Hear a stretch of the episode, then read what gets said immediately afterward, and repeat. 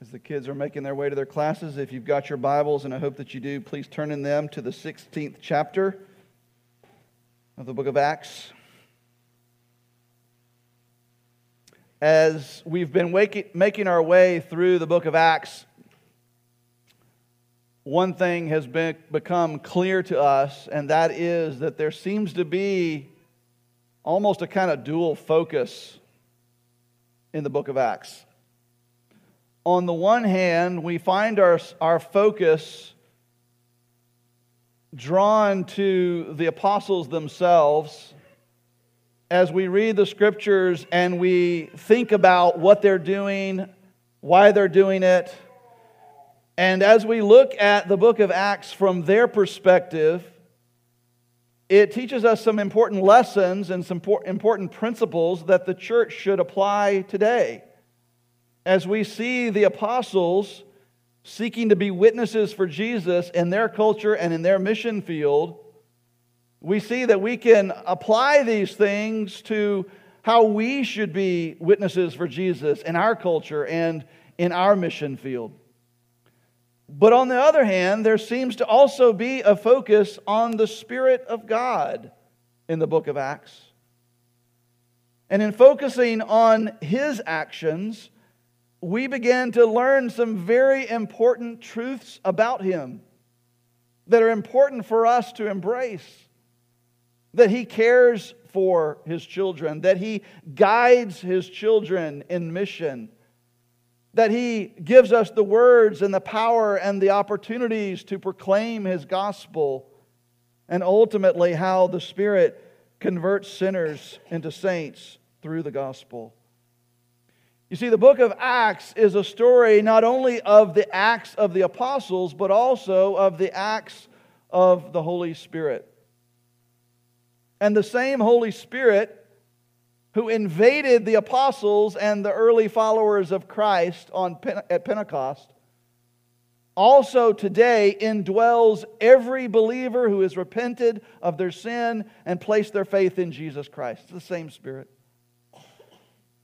And the same Holy Spirit who guided the apostles on their various missionary journeys is the same Spirit who guides us today as we seek to be witnesses of Jesus in our time, in our place. The very same Holy Spirit who gave the apostles the power and the words and the opportunities to proclaim the gospel in their setting does the same today. And the very same Holy Spirit who opened the hearts of unbelievers to see and respond to the truth of the gospel is the same Holy Spirit who opens the hearts of unbelievers today to do the same. So this morning, I want us to back up a bit. If you're new with us, last week we covered part of what we're going to cover this morning. And I want us to back up a bit and cover part of what we covered last week, particularly in the Macedonian call as well as we, as we look at the conversion of Lydia there in Philippi that we just briefly touched on last week. And the reason why I want to go back and, and recover some of that is because when we looked at that last week, we looked at it from the perspective of the apostles. And as we did so, we talked about how the apostles had conflict with one another because of what to do with John Mark and whether or not to bring him on the mission. We, we looked at how the apostles, excuse me, learned how to contextualize the gospel and not compromise truth. And we talked about how the apostles learned to be guided by the Holy Spirit, that they discerned the Spirit's leading as the Spirit prevented them from going the southern route and then prevented them from going the northern route and then gave them a call to cross the Aegean Sea over into Macedonia. And that door was opened to Europe for the gospel by way of Troas. And when we looked at that passage from the perspective of the apostles, we learned that we too can be guided by the Holy Spirit as we seek to be witnesses for Jesus in our context and in our mission. That doors will be shut, others will be opened, that we, we can discern the Spirit's guidance in the context of community and the body of Christ. and that we need to exercise patience and flexibility because the Spirit provides guidance in spits and spurts, progressively, not all at once. And those were good, those were important lessons for us to, to learn and embrace and apply as we seek to be faithful to the Great Commission in our culture. But this morning, I want us to look at this passage again, not all of it, but particularly beginning with verse 6. And I want us to focus not on the apostles as we did last week, but focus on the Spirit of God. What was he doing? Why was he doing it? And what does that, what does that teach us about our God? So let's read Acts 16, beginning in verse 6, and we'll continue through verse 15. And they went through the region of Phrygia and Galatia having been forbidden by the Holy Spirit to speak the word in Asia. And when they had come up to Mysia, they attempted to go into Bithynia, but the Spirit of Jesus did not allow them. So, passing by Mysia, they went down to Troas, and a vision appeared to Paul in the night. A man of Macedonia was standing there, urging him and saying, Come over to Macedonia and help us. And when Paul had seen the vision, immediately we sought to go on into Macedonia, concluding that God had called us to preach the gospel to them. So, setting sail from Troas, we made a direct voyage to Samothrace, and on the following day to Neapolis, and from there to Philippi, which is a leading city of the district of Macedonia and a Roman colony. We remained in this city some days. And on the Sabbath day, we went outside the gate to the riverside, where we supposed there was a place of prayer. And we sat down and spoke to the women who had come together. One who heard us was a woman named Lydia from the city of Thyatira, a seller of purple goods, who was a worshiper of God. The Lord opened her heart to pay attention to what was said by Paul. And after she was baptized, and her whole household as well, she urged us, saying, If you have judged me to be faithful to the Lord, come to my house and stay. And she prevailed upon us. Let's pray. Father, we thank you so much for your word. And we ask now that you would attend to the reading of your word with your precious Holy Spirit, whom we learn about in this passage.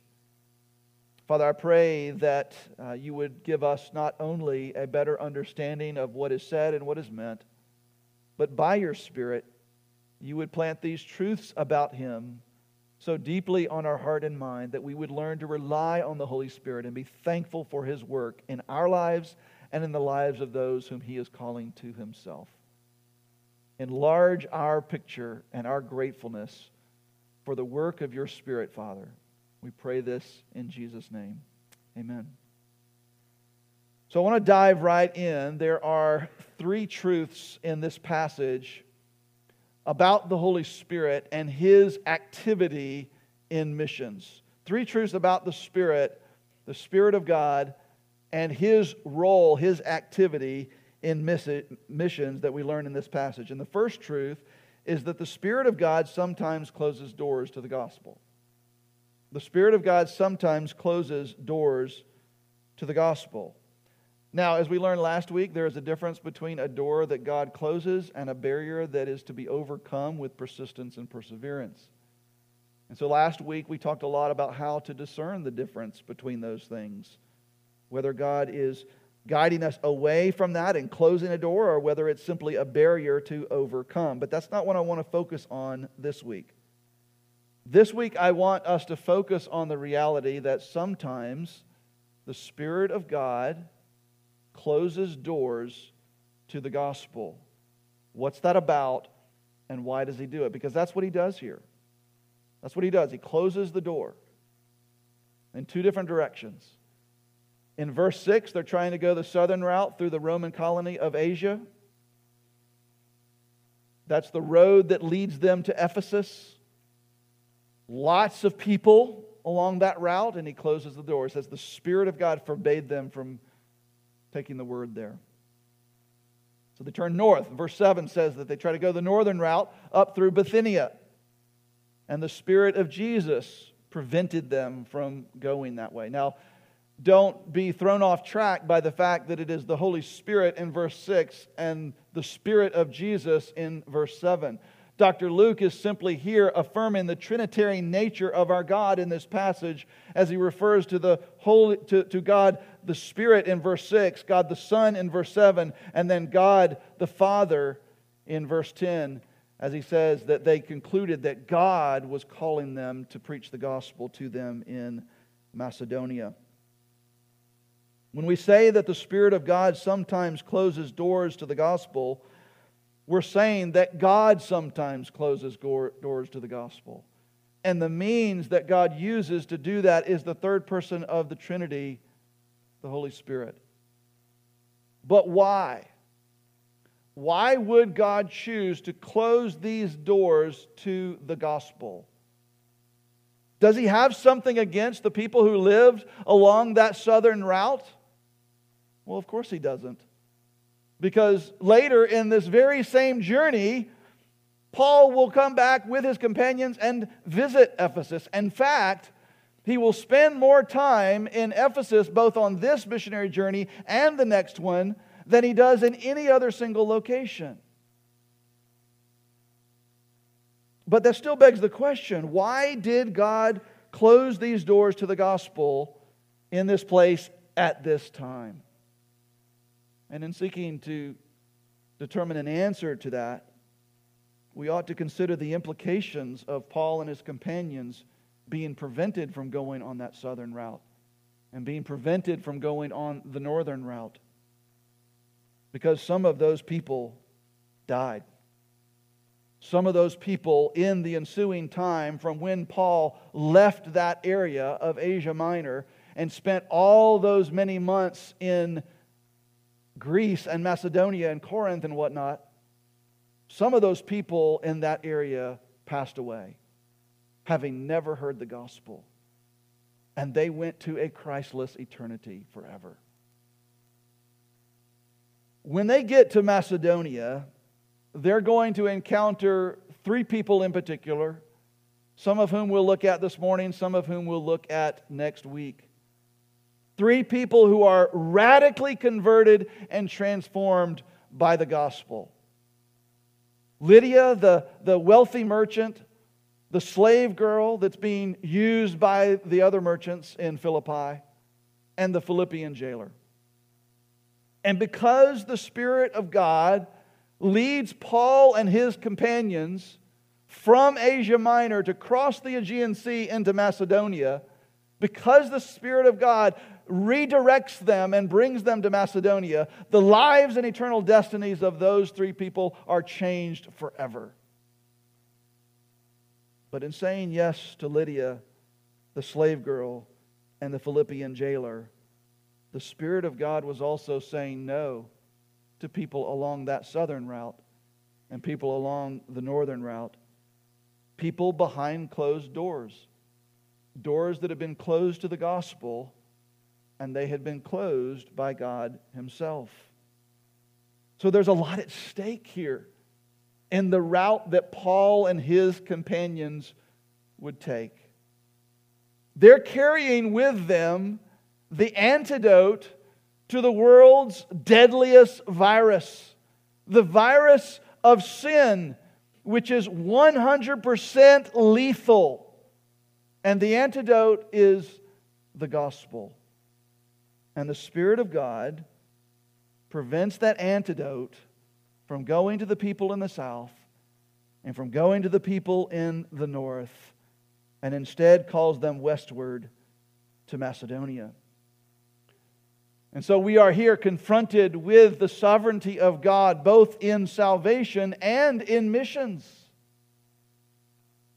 Now, we know that these other doors by God's sovereign grace, would open to the gospel later. We know that the door to the gospel to those along the southern route would open up later in this very same missionary journey as Paul and his companions make, his way to, make their way to Ephesus and plant the church there and preach the gospel there and many come to know him.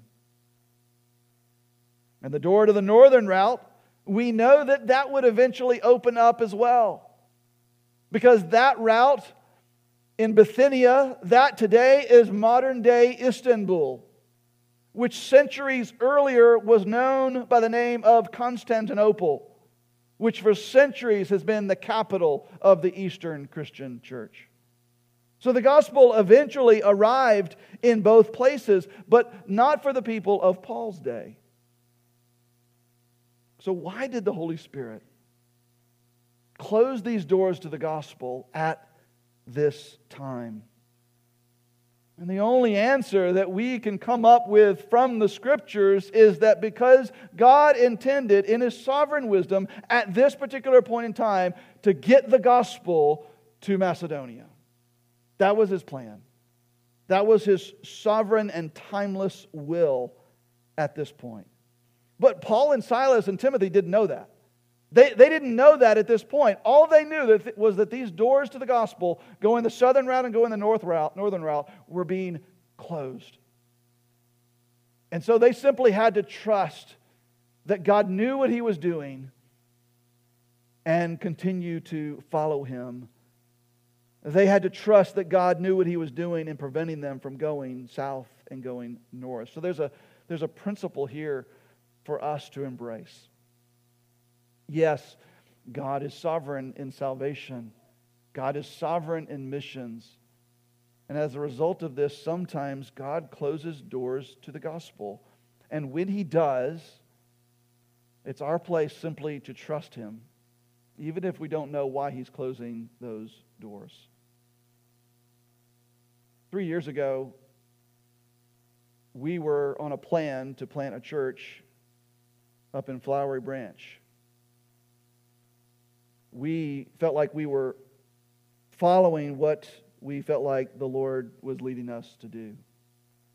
And through a series of events, the most prominent of which was this little thing called the coronavirus, global pandemic, small little thing. But it became clear to us that God was saying no, that He was preventing us from moving forward with that. We didn't know why, but it was clear to us that God was sovereignly closing that door. And now, three years later, three years later, he makes it clear to us that there's, a, there's another call. There, there's a, there's a, a Jackson County call, like Paul received a Macedonian call to plant a church in Jackson County. But in those ensuing three years, we didn't know what God was doing in closing that door to Flowery Branch. None of us knew.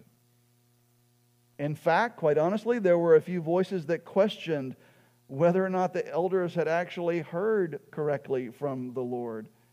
And I guess if we did, we're in good company because Paul and Silas and Timothy here also attempted to go somewhere that the Spirit of God ended up preventing them from going. God didn't change his mind, but he did change Paul, Silas, and Timothy's mind. And though they didn't understand why, and, and they didn't even know where they were supposed to go next, where the Spirit might lead them next, they submitted to his sovereign leadership and they changed course and they redirected their mission. Church, I hope that over the last three years we have learned this lesson well. Because I suspect that it's not the last time that the Lord will choose to lead us in this way and have us redirect our course. God is sovereign. And sometimes He closes the door to the gospel. And when He does, we must learn to trust Him even though we don't understand why. That's the first truth that we learn about the Spirit of God in mission. Second truth is that the Spirit of God gets the gospel where He wants it. The Spirit of God is going to get His gospel where He intends for it to go at a particular time. So when Paul and his counterparts get to Troas, we're told that Paul receives this vision of a man, a man from Macedonia, that is urging him to come over and help them. And the apostle, along with the consultation of the brothers who are with him on this journey, together they conclude that this is God calling them to preach the gospel to the people in Macedonia. Again, last week we talked about how Paul discerned this and how we too can discern the Spirit's leading and guiding in gospel mission. But this week, again, I want us to look at this from the perspective of the Spirit of God. God wants to get the gospel to Macedonia. So, what does he do? He sends a vision to Paul in the night of a man from Macedonia urging him, Come over and help us. Come over and help us. First, God redirects them from going other places, and then He opens a door for them to go to this place. God wants the gospel in Macedonia. And so he does whatever is necessary in order for it to get there. And the means that God always uses to get his gospel somewhere is to move his people there so that they might proclaim it to them. And that's what he does. God wants to get the gospel to Macedonia.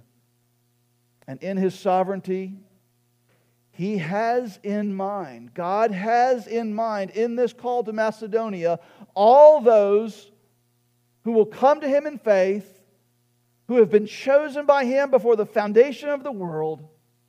So he has in mind in this call uh, the, the, the wealthy merchant Lydia, the slave girl. He has in mind the Philippian jailer and, and his household. He has in mind all those who will come to Christ in faith on this mission. The, the people of Thessalonica, the people of Berea, the people of Athens, the people of the city of Corinth, even. All those on the other side of the Aegean Sea that are part of this call to Macedonia. Years later, when Paul is in prison in Rome.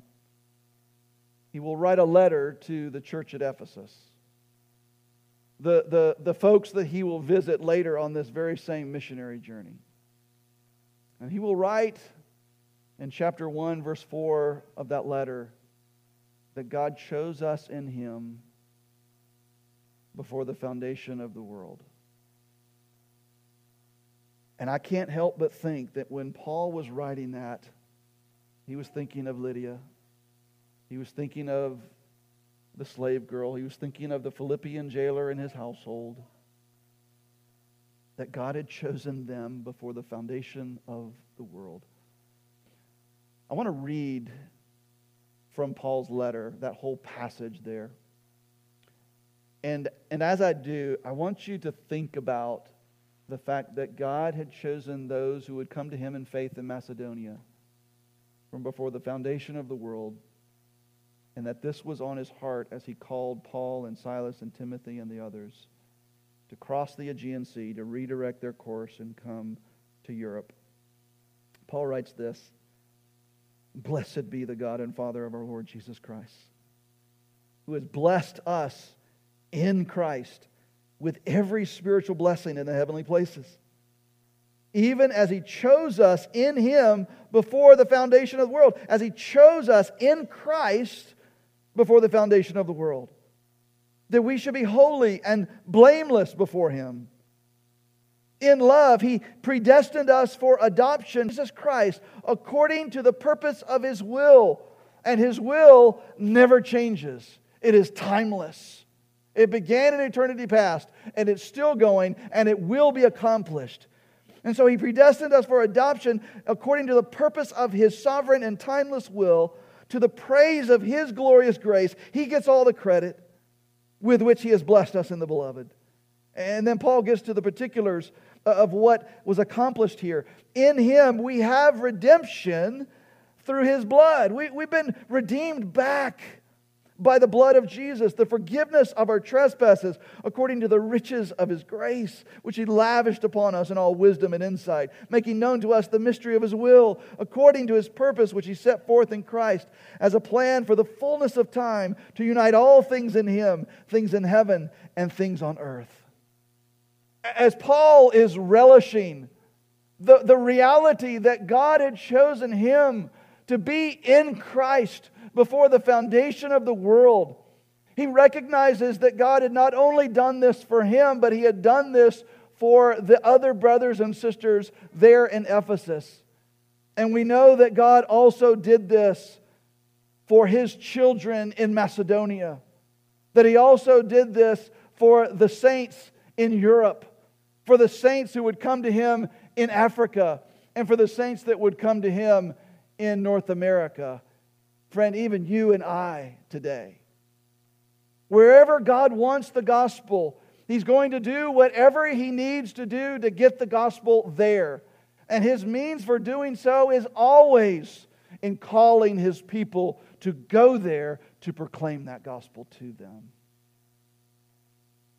I think here about the Malayali people of Papua New Guinea.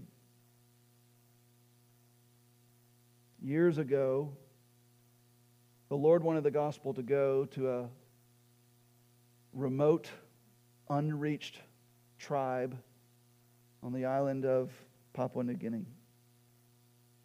Because he wanted to get the gospel there, he was going to do whatever he needed to do to get it there. And so he gave a call to Chad and Martha Earl, who we have the privilege of supporting along with a handful of other missionaries, on a journey like Paul, Silas, and Timothy. Sent them on a journey to bring the gospel to the Malayali people in their own language. That was years ago. In church, two weeks ago, two weeks ago was the very first gathering of the very first church of new believers among the Malayali people. Among the believers gathering there was a guy named Simon Jacob, a guy that I had the privilege of praying for for the last several months, and I know many of you have been praying for, by name, some of these people. Along with Simon were his brother Sam and his other brother John and I actually contacted Chad and Martha and asked them, Do you know the names of all those who have come to faith in Christ? You know, we've been talking about what God has been doing among the Malayali, that they have invested years in learning the language, coming up with a written language, teaching it to them, and then teaching them the story of the scriptures, and then holding out the gospel to them and people have been coming to faith in Christ. Chad sent me, I got it last night at midnight. He sent me a list of names. Here it is. And it's page after page after page. And next to those who've come to faith in Christ is the word yes and, and, and Chad in his email back to me said that, that the ones who have said yes are those who have responded to faith in Christ, and they call them the gotten back ones. Redeemed by the blood of the Lamb. 84 Malayali brothers and sisters and counting. Praise God.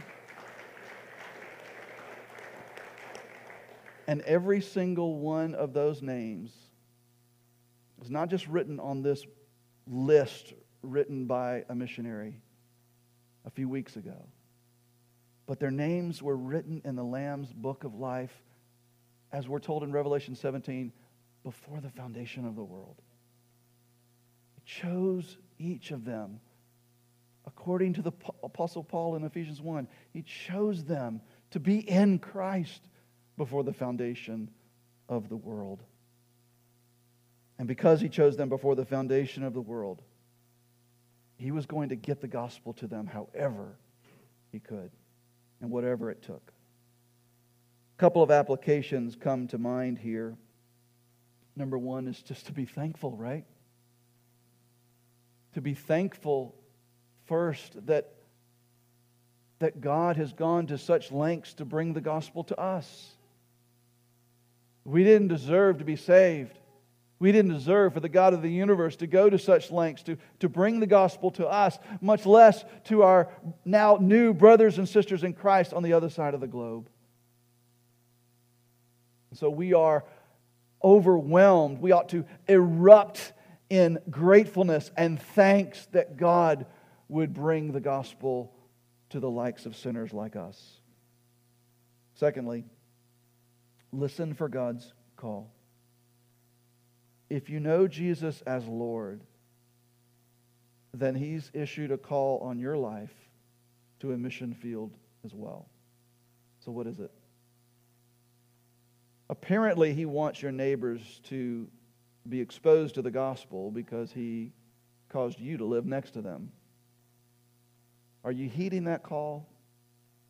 Am I heeding that call? Is there something to repent of there? Is there an opportunity to take advantage of there?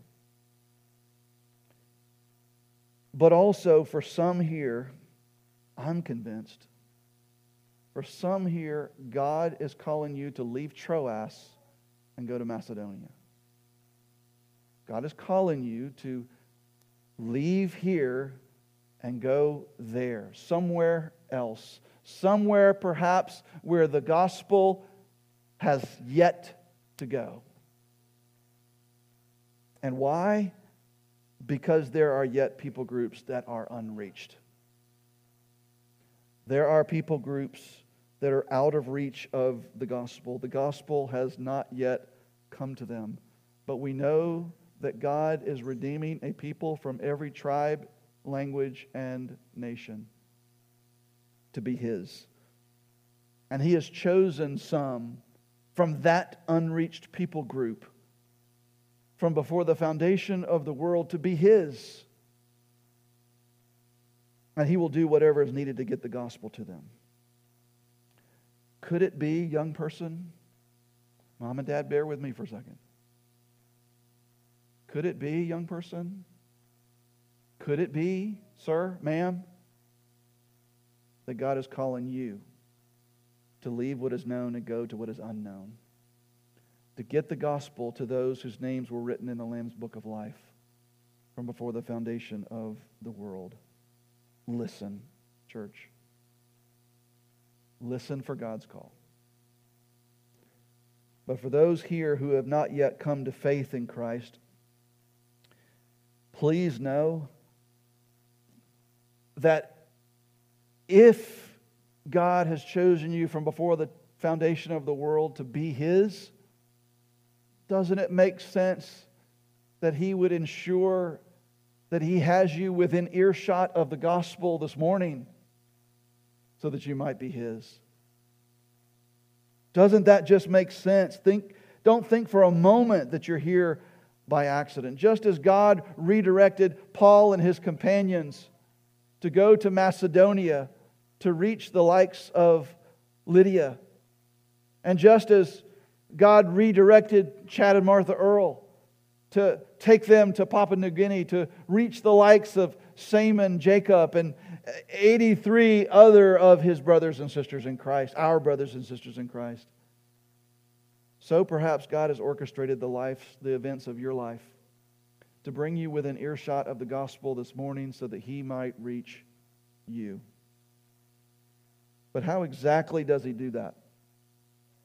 How exactly does a sinner get saved simply by hearing the gospel?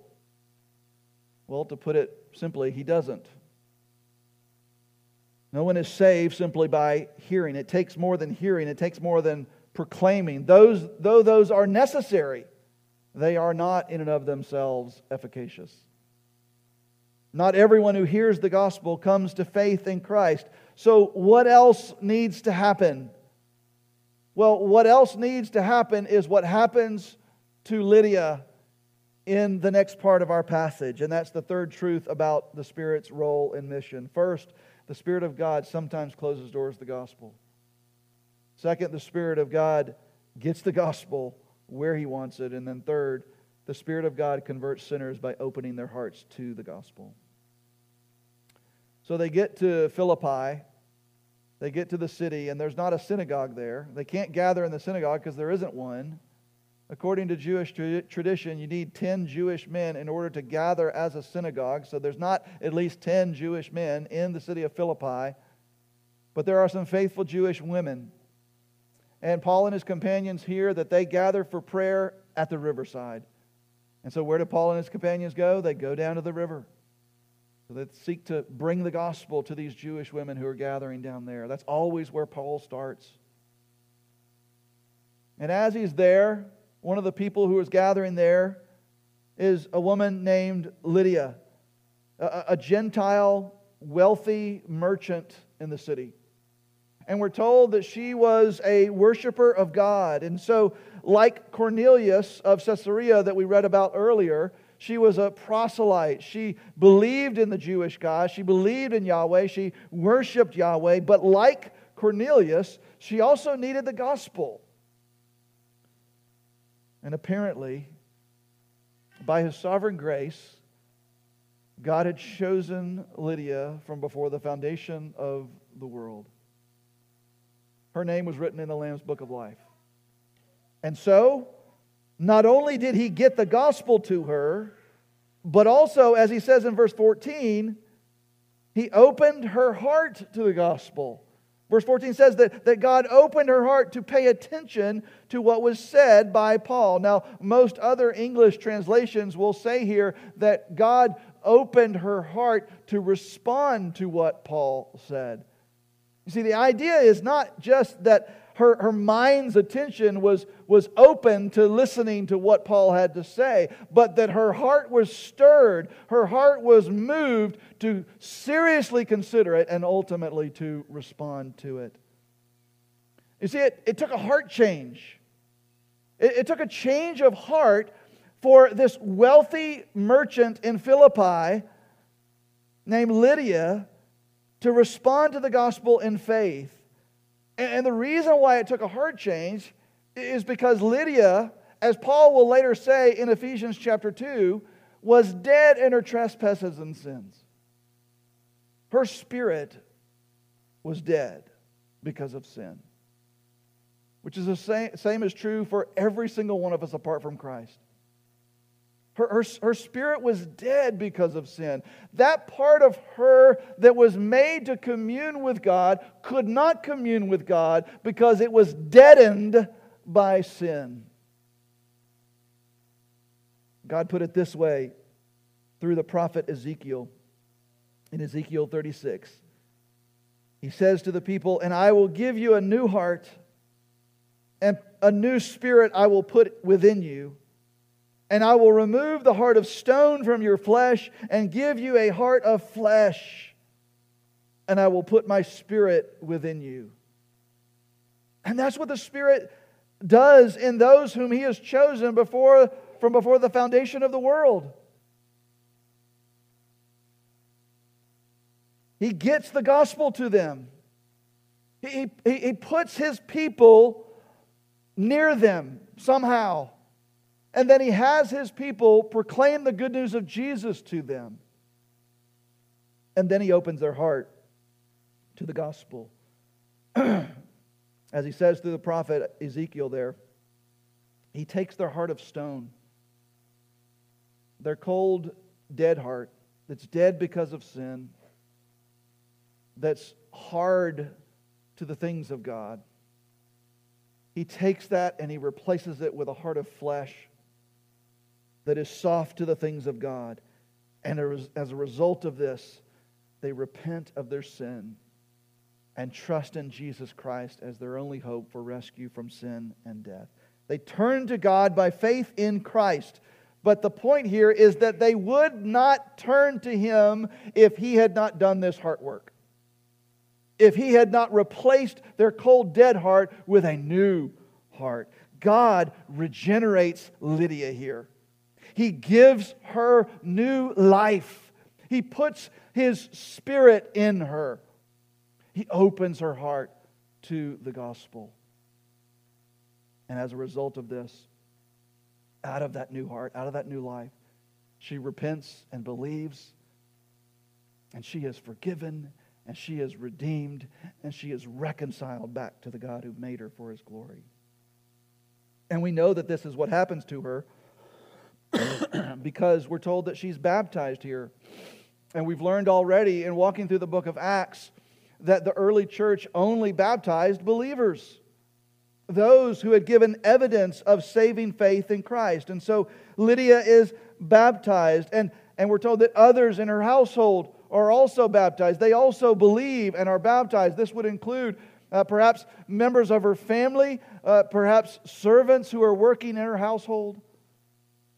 And then we see evidence of her new life in Christ, her new heart, as she prevails upon the apostles to stay with her, as she opens up with a heart of generosity now, she opens up her house for them to stay with her while they do ministry there in the city. But none of this would have happened if God had not opened her heart to the gospel.